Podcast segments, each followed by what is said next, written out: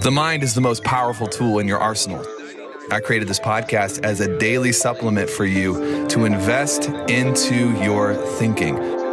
This is your daily Daily Mind Medicine.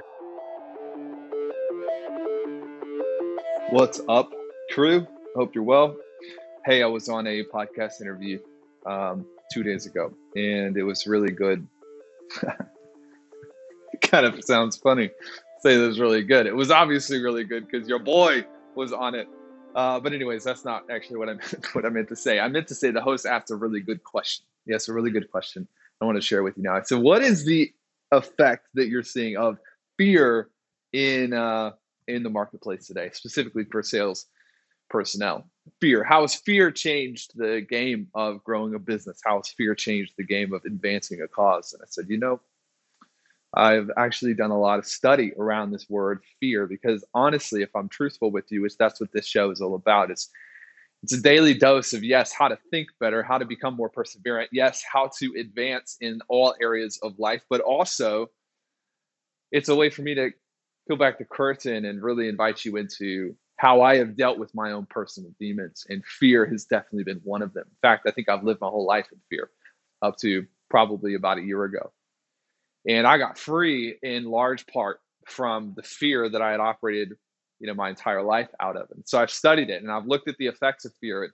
I've studied really what causes it. And you'd be surprised that most of it actually comes from evolution. We are we are kind of hardwired with it, unfortunately, or fortunately, depending on how you look at it, because fear has kept our you know civilization alive many times in the past. Fear is is why we uh, are not constantly embroiled in uh, you know massive nuclear war right now. Like there's there's a lot of good things that can come from fearing the right things, and there's a lot of bad things that come from fearing the wrong things. And I said, you know, fear to me is more of it's an issue of priority. If you're in the middle of the street and a semi truck is coming at you, it is a good thing for you to feel a little bit of fear. It's a good thing for you to feel a little bit of fear. It's a good thing for you to be a little bit scared, such that by instinct, hopefully your body will jump out of the way. Fear has a little bit of self preservation wrapped in it. That's a good fear, but it is not good for your central nervous system to not distinguish between a semi truck coming at you 70 miles an hour on the highway and getting up in front of a crowd of people and sharing your truth. Two different things, but unfortunately, evolution has not delineated between the two things. So what I see is a lot of human beings who are carrying a lot of of, of fear that really is programmed into their DNA because it's self, you know, it's, it's survivalism. And I see them carrying, un, unfortunately, carrying that fear into the world of things that have nothing to do with being run over by a semi truck or eaten by a saber toothed tiger. And fear, you have to learn to prioritize your fear.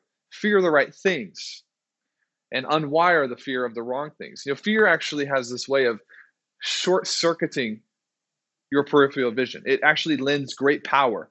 You know, if you've ever uh, been driving and you feel like, oh, you almost got into a wreck, that shaky feeling, it's it's adrenaline. Your blood speeds up. You you begin to get focused in a new way. It's it's extraordinarily powerful for you to be able to learn how to harness the fear that comes from certain situations and convert that into power.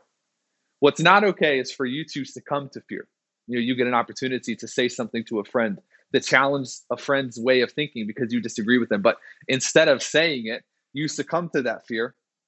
It's it's not a good thing for you to get an opportunity to stand up in front of people and to share a helpful message. And because of of the nerves, you succumb to that. Prioritize the things in your life that have influence over you and then have power over you. This is why I don't let people trigger me because one person triggering me in a negative emotion that I do not control or instigate instantly gives them power over me. Fear is the exact same way.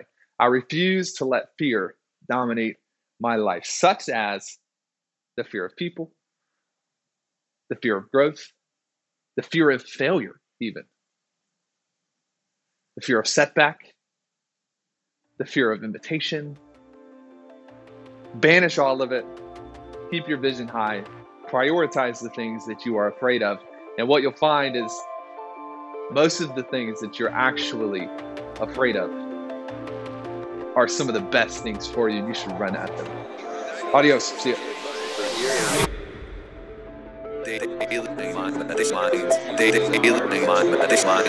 DailyMindMedicine.com